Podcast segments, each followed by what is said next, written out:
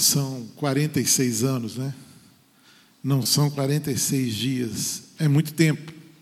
Tem muita história, muita bênção para contar.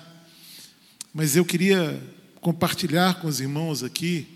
Eu vou usar, na verdade, vários textos da palavra, mas um versículo que tem sempre me chamado a atenção e ele faz parte da minha vida, ele faz parte da minha história é, porque eu entendo que o nosso chamado é para isso. O nosso chamado é, não é para ficar com os nossos olhos na nossa luta ou naquilo que nos limita, mas os nossos olhos precisam estar afirmados, fixados em Cristo Jesus, o Autor e o Consumador da nossa fé. Então, quando eu olho para Ele, e eu olho a partir daquilo que eu vejo no próprio Cristo, a minha história, eu percebo que a minha história ela não foi vivida de qualquer forma, segundo o meu controle ou a minha vontade, tão somente, mas debaixo de uma poderosa mão, a mão de Cristo, a mão do próprio Deus sobre a nossa vida.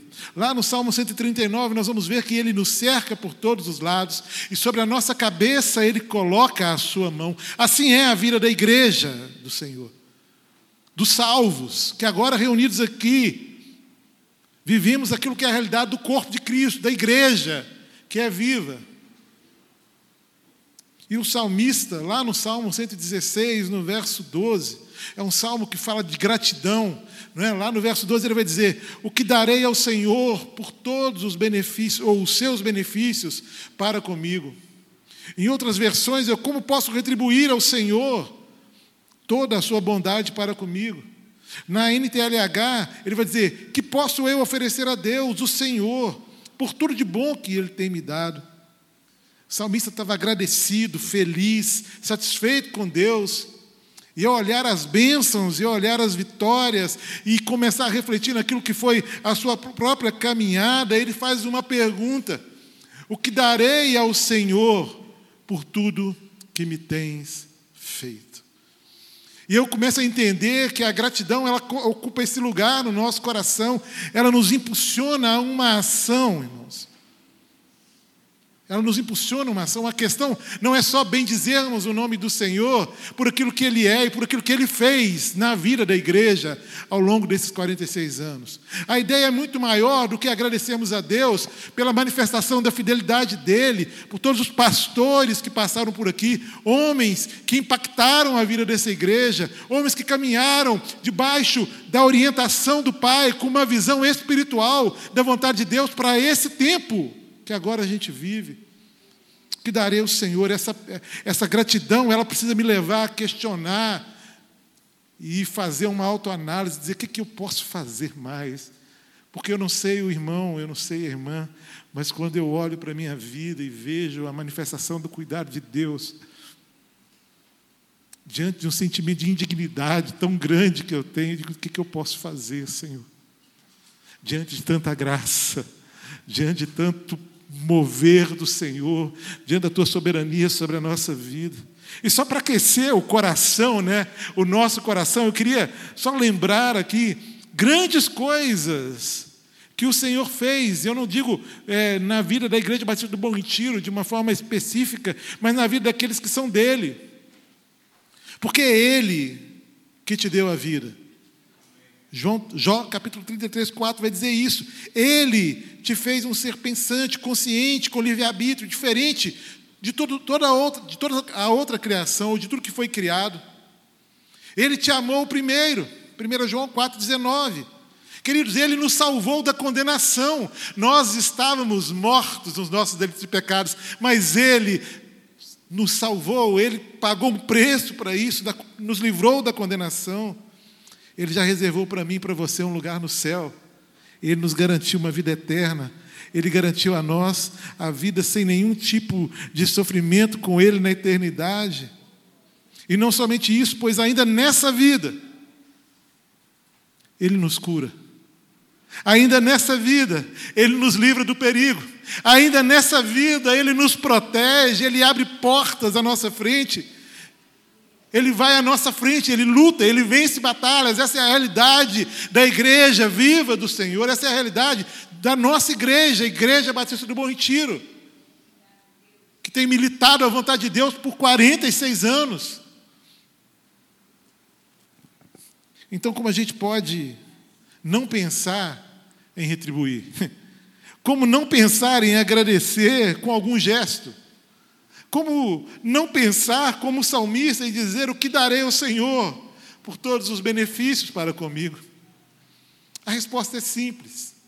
Se você continuar lendo o texto, os versos 13 e 14, depois o verso 17, você vai ler assim: Erguerei o cálice da salvação Invocarei o nome do Senhor e eu cumprirei os meus votos ao Senhor, na presença de todo o seu povo. Verso 17: A ti oferecerei sacrifício de ações de graças e invocarei o nome do Senhor.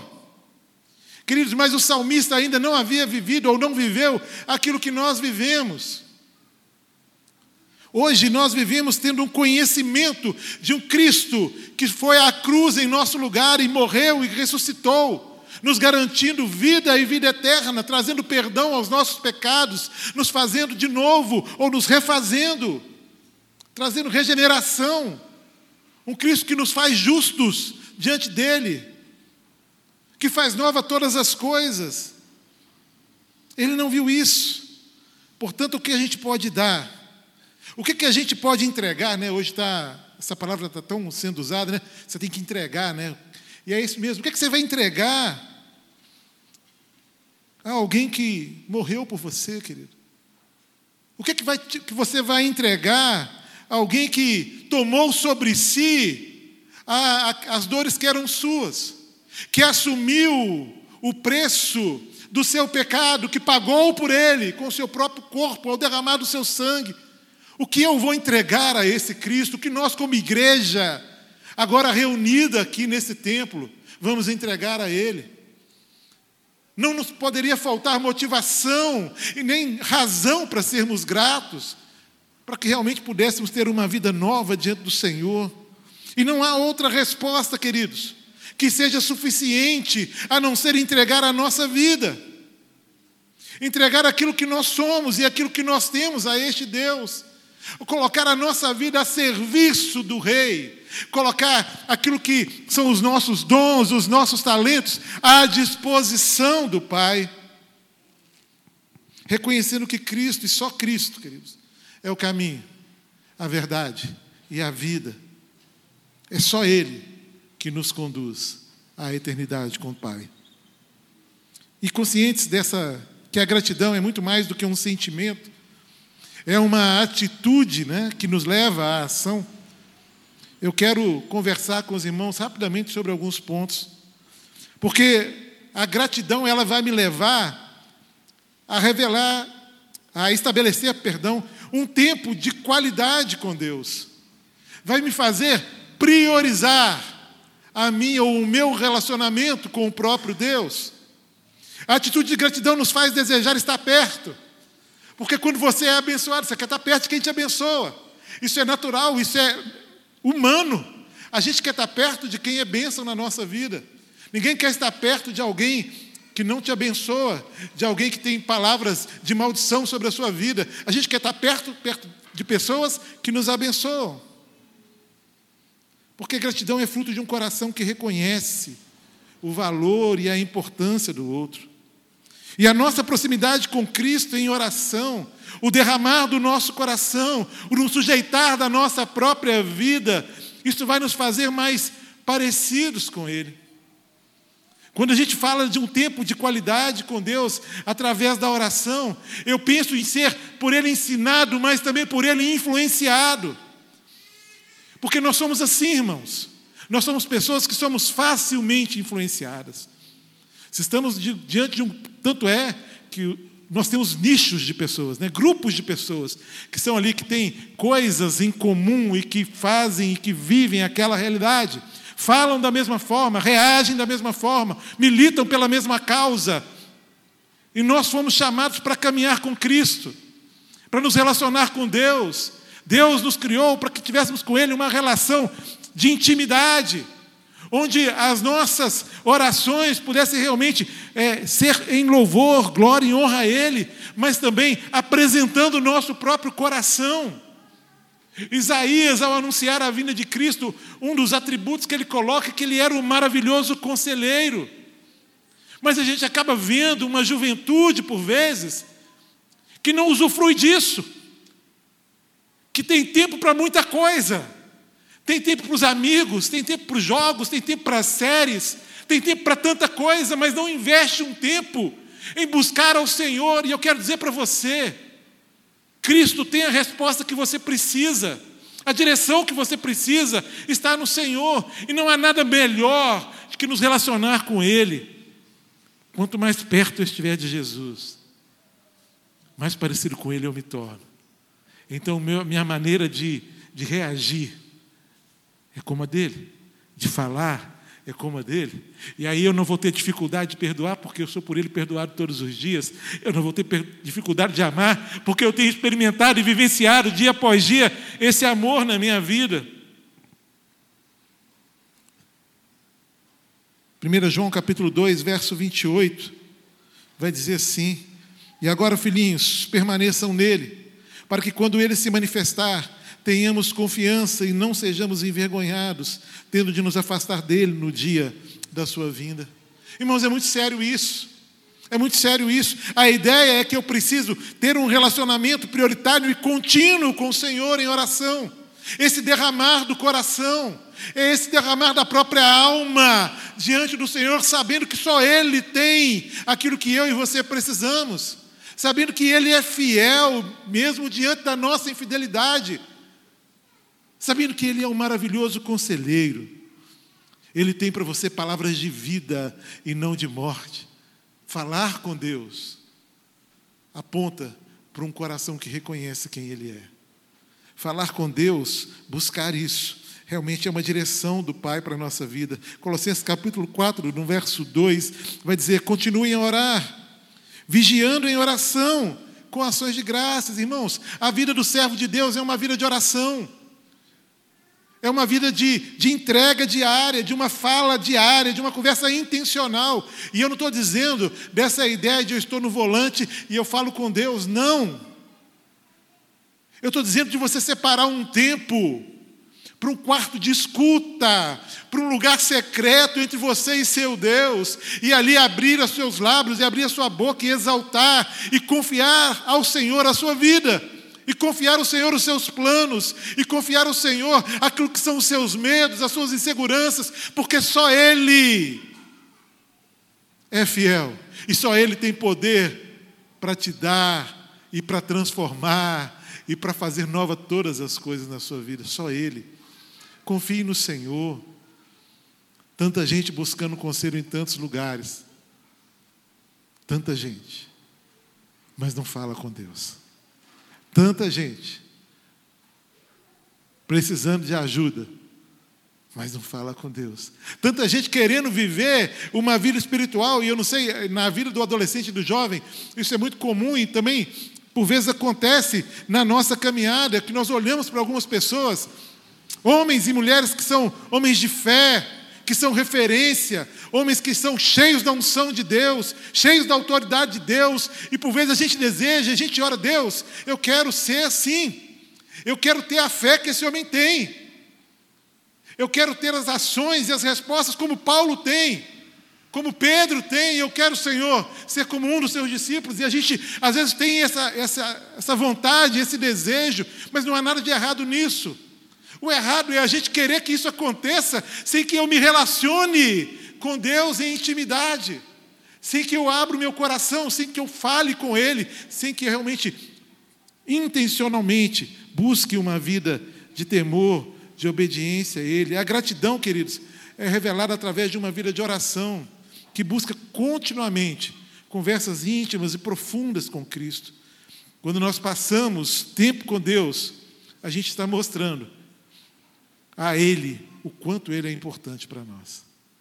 Quando nós passamos tempo com Deus em oração, investimos tempo, nós estamos dizendo para Deus o quanto Ele é importante para nós, o quanto nós somos gratos por tudo, tudo o que Ele tem feito.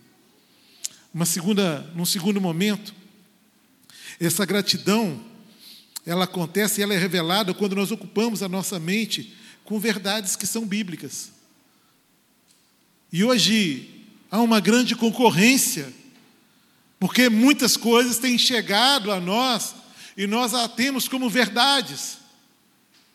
São muitas ideias, muitos pensamentos, são muitos os pensadores, são muitos aqueles que são os influencers aí, que têm trazido e gerado expectativas erradas daquilo que é a vontade de Deus para a nossa vida. Tem muita gente falando em nome de Deus, mas não anunciando a verdade de Deus.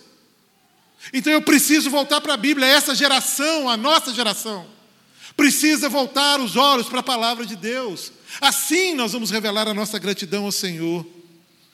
Tiago capítulo 1, no verso 25, ele vai dizer: Mas aquele que atenta bem para a lei perfeita, lei da liberdade, nela persevera, não sendo ouvinte, que logo se esquece, mas operoso e praticante, esse será bem-aventurado no que realizar. Então nós precisamos conhecer essa palavra e precisamos obedecer essa palavra. Não é só saber o texto, não é usar o texto em seu favor, mas é usar o texto como revelação de Deus para a sua vida. Mesmo que isso te confronte, mesmo que isso te faça ter a consciência que é necessário convergir ou se converter, é necessário conhecermos essa palavra e obedecermos essa palavra. A oração talvez revele a manifestação de alguma forma do poder de Deus de forma prática. Mas a palavra de Deus, ela é alicerce, irmãos. E a nossa igreja, a Igreja Batista do Bom Retiro, é uma igreja da palavra é uma igreja da oração, ou seja, ela é uma igreja da verdade, mas ela é uma igreja do poder, onde o poder de Deus se manifesta, onde as ações de Deus e do Espírito Santo de Deus são claras, mas você, como servo, como membro dessa igreja, você, como parte do corpo, você precisa entender que é uma responsabilidade pessoal de conhecer essa verdade de se relacionar com essa palavra, não só como alguém que a conhece ou ouve sobre ela, dominicalmente, os cultos de quarta, no seu PGM, ou em qualquer outra ação que aqui aconteça. É necessário que você, no seu tempo devocional, possa também se deleitar nessa verdade, nos oráculos do Senhor, na verdade do Senhor. João capítulo 8, verso 31 e 32 vai dizer: Então Jesus disse aos judeus que haviam crido nele: se vocês permanecerem na minha palavra, são verdadeiramente meus discípulos. Conhecerão a verdade e a verdade vos libertará. É essa a verdade, é essa a palavra, irmãos. A verdade de Deus, que nós precisamos permanecer nela. Permanecer nela, em obediência. Portanto, você não vai agir conforme a sua vontade. Você não vai agir conforme a sua sabedoria ou conselho daquele que anda com você, e aí eu falo mais para a moçada mais nova, para a juventude, para os adolescentes que estão aqui. É necessário, querido, submeter a sua vida a essa palavra, conhecer e obedecer a palavra. Aquele que quer retribuir ao Senhor aquilo que tem dele recebido, sente necessidade de conhecer a palavra de Deus. E é nessa palavra, querido, que você será levado a ambientes de libertação e de cura. É essa palavra que revela a vontade de Deus para a sua vida. A Bíblia traz princípios, queridos, valores que se encaixam perfeitamente à nossa vida, nos tornando capazes de experimentar daquilo que é a ação do sobrenatural de Deus sobre a nossa vida e manifestar grandes e possíveis transformações geradas por essa palavra que é viva e eficaz e é mais penetrante do que qualquer espada de dois gumes. Ela atinge o alvo. Ela alcança o meu coração. Essa palavra revela a vontade de Deus ela promove tudo isso. Mas num outro momento eu revelo a minha gratidão quando eu celebro as pequenas conquistas. Quando o desânimo não alcança o meu coração. Filipenses capítulo 3, versos 12 e 14. Diz assim: Não que eu já tenha recebido isso ou já tenha obtido a perfeição, mas prossigo para conquistar aquilo que aquilo para o que também fui conquistado por Cristo Jesus. Irmãos, quanto a mim, não julgo havê-lo alcançado, mas uma coisa eu faço. Esquecendo-me das coisas que ficam para trás e avançando para as que estão diante de mim, eu prossigo para o alvo, para o prêmio da soberana vocação de Deus em Cristo Jesus. Essa é a ideia desse olhar fixo em Deus, desse olhar que não se distrai com aquilo que está à minha volta, mas eu estou certo de que Ele é o meu alvo.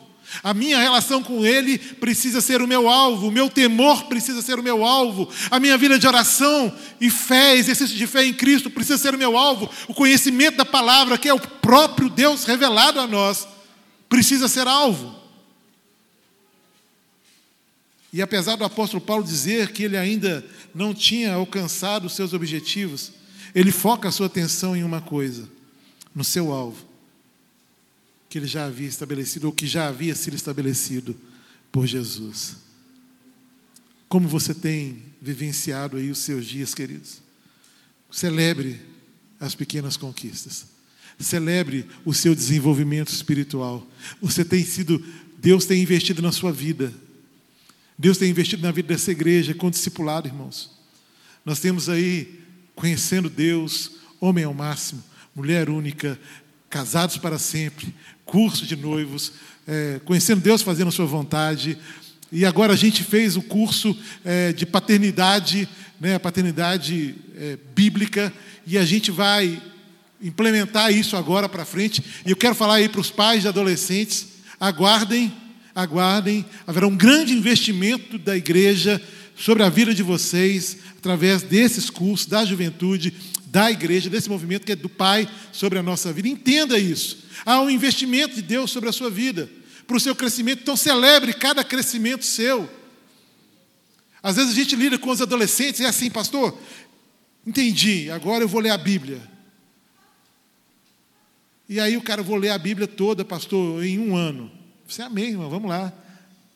Né, se una aqui a campanha que a igreja já está fazendo, então vamos fazer de uma forma diferente. Alguém vai dizer, vai chegar no final do ano, a gente chega no, no último dia, a gente vai ficar fazendo um monte de, de, trazendo um monte de ideia daquilo que nós vamos viver em 2024. E eu vou ler a Bíblia três vezes no ano, vou ler a cada três meses a Bíblia, e de repente você não consegue fazer isso, e é uma palavra que eu sempre dou aos adolescentes, porque às vezes eles vão fazer e não conseguem fazer no primeiro dia não consegue fazer no segundo, não consegue fazer no terceiro, mas no quarto dia, aquele jovem, aquele menino se lembra do compromisso que ele assumiu com Deus, ele volta para a palavra e lê a palavra, e isso precisa ser celebrado, irmãos. Isso precisa ser celebrado. Porque o que Deus espera é o nosso relacionamento com Ele, a nossa intencionalidade. Às vezes a gente não dá conta de fazer como gostaríamos, mas Deus espera que dia após dia, degrau após degrau, você cresça no conhecimento da palavra, que você celebre todos os feitos de Deus na sua vida, todas as suas conquistas. Mateus falou aqui, quando começou a servir, a, na, fazendo a transmissão do culto. Ah, era um fardo, pastor. Vinha porque tinha que, né? Falei que eu ia, eu vou mesmo, eu sou o cara de palavra. Olha o bigode dele. Bigode grosso. E aí é assim, aí vai, mas não é isso, irmãos. Não é isso. Ele aprendeu depois que a alegria no servir ao Senhor.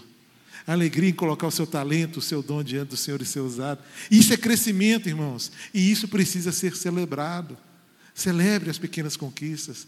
Olhe de onde você saiu e olhe onde você está. Olha quando você começou essa caminhada cristã, aquilo que você conhecia da palavra, as experiências de fé que você tinha, e olha as que você tem hoje. Celebre, irmãos. Se alegre, não se desanime com as lutas da caminhada, porque a caminhada cristã, ou a corrida cristã, não é uma corrida de 100 metros, é uma maratona. Há necessidades a serem supridas na caminhada, há quedas na caminhada, calos acontecem. Tombos podem acontecer, mas não desanima. Antes, pelo contrário, celebra cada quilômetro vencido, celebra cada passo, celebra cada intenção, sabe, de viver aquilo que Deus tem para vocês, sabe? É isso é algo a ser vivenciado. Uma outra forma, a gente revela nossa gratidão quando nós somos estratégicos, irmãos, e de alguma forma irredutíveis na luta contra o pecado. A igreja do Senhor é chamada à santidade, amém, irmãos? A igreja do Senhor é chamada à santidade. Queremos ver Deus? Queremos ver a manifestação da glória de Deus no nosso meio, na nossa vida? Santidade, irmãos. Não há outro jeito, não há outra caminhada. Romanos capítulo 6, verso 14. Porque o pecado não terá domínio sobre vocês, pois vocês não estão debaixo da lei, e sim debaixo da graça.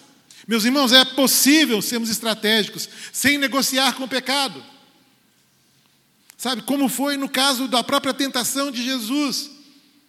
Quando intencionalmente nós decidimos honrar a Cristo, em uma atitude de gratidão, nós somos levados a encarar o fato de que lidaremos com a tentação, quer queiramos ou não, em áreas diferentes da nossa vida, mas a gente vai ser estratégico na luta contra o pecado, a partir daquilo que a palavra de Deus nos fala, daquilo que a palavra de Deus nos ensina. Nós somos chamados à santidade, irmãos. Nós somos chamados a uma vida onde Deus seja visto na nossa história. Onde nas nossas falas Deus é visto, Cristo é visto. Onde nas nossas reações Cristo é visto. E eu sempre falo com os meninos, com os adolescentes e jovens, quando tratamos desse tema, da importância de um posicionamento diante do pecado. E entender que pecado não se vence numa luta cara a cara. Eu não consigo vencer a tentação por mim mesmo ou na minha força. Mas eu consigo vencer essa tentação quando eu olho a orientação que, por exemplo, Tiago traz a necessidade de resistirmos o mal, e ele vai dizer, capítulo 4, versos 7 e 8: Portanto, sujeitem-se a Deus, mas resistam ao diabo, e ele fugirá de vocês. Chegam perto de Deus, e ele se chegará a vocês. Limpem as mãos, pecadores, e vocês que são indecisos, purifiquem o coração. A orientação é clara: submetam-se a Deus. A ordem não é aqui, primeiro, resistam ao diabo, e ele fugirá de vós, então sujeitem-se a Deus. Não, não é isso. Ele diz: sujeitem-se a Deus e resistam ao diabo. Por isso é importante, irmãos, a vida de oração. Por isso é importante a palavra no coração. Sabe por quê? Porque quanto mais perto de Cristo estiver, mais forte eu estou. Quanto mais essa palavra for por mim praticada, não só conhecida, mas vivenciada, mais forte eu estou. É, aquela, é, a, é essa palavra que vai falar mais alto ao meu coração diante das tentações. É essa palavra e é a minha relação com Deus, com Cristo, é que vai me dar força para resistir ao diabo. É Ele é na força dele, é no poder dele, é na autoridade dele. Ou seja, é na nossa vida submetida a todos os atributos do próprio Pai. É assim que a gente consegue realmente vencer o pecado e resistir às tentações. Mas, por último, eu revelo a minha gratidão a Deus quando eu me permito ser instrumento de Deus na vida do outro e quando eu me permito ser também encorajado pelo outro. E eu vou falar de um ponto essencial na vida da igreja. E graças a Deus, um ponto que nós temos podido experimentar na nossa caminhada ao longo desses 46 anos. Talvez eu possa dizer que é um marco na nossa vida, essa verdade, esse princípio, esse valor que quero rapidamente passar por ele. Versos, verso 25 de Hebreus, capítulo 10. Não deixemos de nos congregar como é costume de alguns. Pelo contrário, façamos admoestações, ainda mais agora que vocês veem que o dia se aproxima. Me lembrei, quando pensando nesse texto, da minha adolescência, e os irmãos que estão aqui desde o início testificaram muitas coisas da minha vida, né, gente? Eu sou um milagre, amém, irmãos? E não é só porque Deus tem cuidado do meu diabetes, não, né? Porque eu era um menino esquisito mesmo. Era um menino que tinha muita coisa para não dar certo. Assim. Eu era meio zoado. Mas Deus foi generoso. Deus foi generoso comigo. E quando eu penso nessa comunhão, quando eu penso nessa questão do encorajamento, eu me lembro de uma conversa minha com o pastor Roberto. Eu estava muito chateado muito chateado com, com aquilo que eu estava vivendo aqui. Eu queria mais. Eu queria que fosse diferente. Eu queria que o culto fosse diferente. Eu queria tanta coisa, irmãos. Pensa num menino insatisfeito, um adolescente insatisfeito, era eu. E eu lembro que um dia, pastor Roberto, na porta, eu parei, nem esperei, tipo assim, nem marquei, vamos conversar tal dia. Já cerquei ele ali, falei, pastor, preciso falar com o senhor. Assim, olha, eu, o que foi, Júnior? Aquele jeitão dele calmo, né? Quem, quem foi por ele pastoreado sabe aquela voz assim, aveludada, assim, quase que é um abraço, né? A voz dele. Aí ele falou assim, Aí eu falei com ele que eu estava assim, muito, já, pastor, aqui o pessoal não quer nada com nada, aqui essas coisas, né, que a gente sente às vezes, isso, aquilo, outro, e fui falando, e fui falando, e fui falando. E ele falou assim, cara, eu te entendo, viu? eu te entendo. Você já pensou que Deus talvez queira começar uma mudança através, a partir da sua vida? Irmãos, talvez não faça muito sentido, né? Mas para a realidade que eu estava, aquilo foi como se Deus falasse assim: aquieta o seu coração, se coloca diante de mim. E eu estou conduzindo tudo. E eu saí de alguém que estava decidido a sair da igreja, procurar outro arraial para mim. Eu decidi que eu ia meter a cara, se é que eu posso dizer assim, né? que eu ia me me envolver, que eu ia ah, realmente me comprometer ainda mais, porque eu queria ver diferença. E foi exatamente o que eu fiz, e Deus foi tão generoso durante todo esse tempo comigo. Então, às vezes a gente precisa ser encorajado, irmãos. Às vezes você precisa ser esse instrumento de Deus, como o pastor Roberto, lá na minha adolescência foi. Não é? Mas é preciso ser esse instrumento, porque retribuir, entregar, dar, oferecer ao Senhor requer encorajamento, queridos. Um coração grato tem prazer e se empenha em ser a resposta da oração feita por Jesus. Lá em João capítulo 17, verso 19, diz assim: 19 a 21, diz assim: E a favor deles eu me santifico, para que eles também sejam santificados na verdade. Essa é Jesus falando, irmãos, é a oração de Jesus. Não peço somente para, por estes, mas também por aqueles que vierem a crer em mim, por meio da palavra que eles falarem, a fim de que todos sejam um. E como tu, ó Pai, estejas, estás em mim e eu em ti, também eles estejam em nós, para que o mundo creia que tu me enviaste. Irmãos, eu estou falando de comunhão. Eu estou falando de entender que a dor do outro é a minha dor e que a alegria e o motivo de celebração do outro é também o meu motivo de celebração. Eu estou falando da prática da igreja. E louvado seja Deus por essa comunhão que a gente vive aqui. Mas é necessário que a gente avalie, porque talvez Deus espera mais de você. Deus aqui ele promove, ele, Jesus ora pela comunhão da igreja, mas ele coloca um, uma régua de medir muito elevada porque ele diz que eles sejam um como eu e o Pai somos um. A gente tem uma caminhada para fazer ainda, irmãos. A gente tem uma caminhada para fazer. Mas a comunhão, ela encoraja. A comunhão, ela acolhe. Né? Quando o Romeu fala aqui, né, algumas vezes é, na casa do Romeu, numa visita, às vezes estava lá e de repente chegava o PGM lá, uma surpresa, para conversar um pouco, para cantar, para orar com ele. Eu vivi isso também em momentos difíceis da minha vida, esse cuidado da igreja, cuidado do pequeno grupo, cuidado da, da igreja como um todo, e isso é extremamente é, relevante, e isso revela que somos realmente gratos ao Senhor. Gratidão, irmãos, vai nos levar a uma ação sempre. Não pode ser só um sentimento. Ah, eu sou grato, Pai, por tudo que o Senhor fez por mim. Não, moço, se você é grato, Faz essa perguntinha para você: o que darei ao Senhor por todos os benefícios que me tem feito? Essa pergunta precisa ser respondida.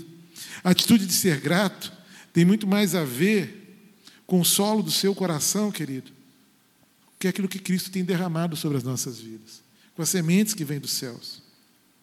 Deus está interessado em que você seja um porta-voz do seu amor na terra, mesmo em situações é, de recaídas e retomadas e restaurações, porque assim é a nossa caminhada. Assim é a nossa caminhada, nós não somos perfeitos. Nós somos sim livres do domínio do pecado, mas a presença do pecado ainda é uma realidade. Hoje Deus nos chama, Ele chama a mim, Ele chama você para essa vida nova, que seja dele para Ele, que seja fruto de um coração grato, que reconhece que não há outro Deus a não ser o Senhor, aquele que é o Criador e o sustentador de todas as coisas, aquele que tem sustentado por 46 anos a nossa igreja. Que a gratidão nos mova em direção à vontade de Deus. Que a gratidão nos faça caminhar em intimidade com o Pai. Nos faça conhecer mais a Sua palavra e obedecê-la. Que a gratidão nos faça celebrar cada pequena conquista e não nos desanimar diante dos tombos, das recaídas que são tão reais na caminhada cristã. Que a nossa gratidão nos leve a sermos encorajadores do exercício da comunhão do corpo de Cristo. Que, como igreja, sejamos gratos. Amém, irmãos? Deus possa nos abençoar. Eu quero chamar o pastor Cioli para orar, a gente encerrar esse, esse tempo né, de celebração, de culto ao Senhor.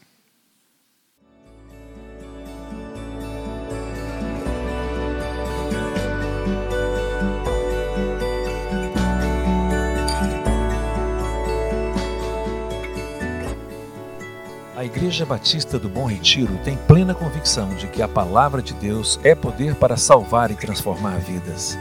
Nosso desejo é que essa mensagem tenha alcançado seu coração. Para saber mais sobre quem somos e em quem acreditamos, acesse ibbrpatinga.com.br.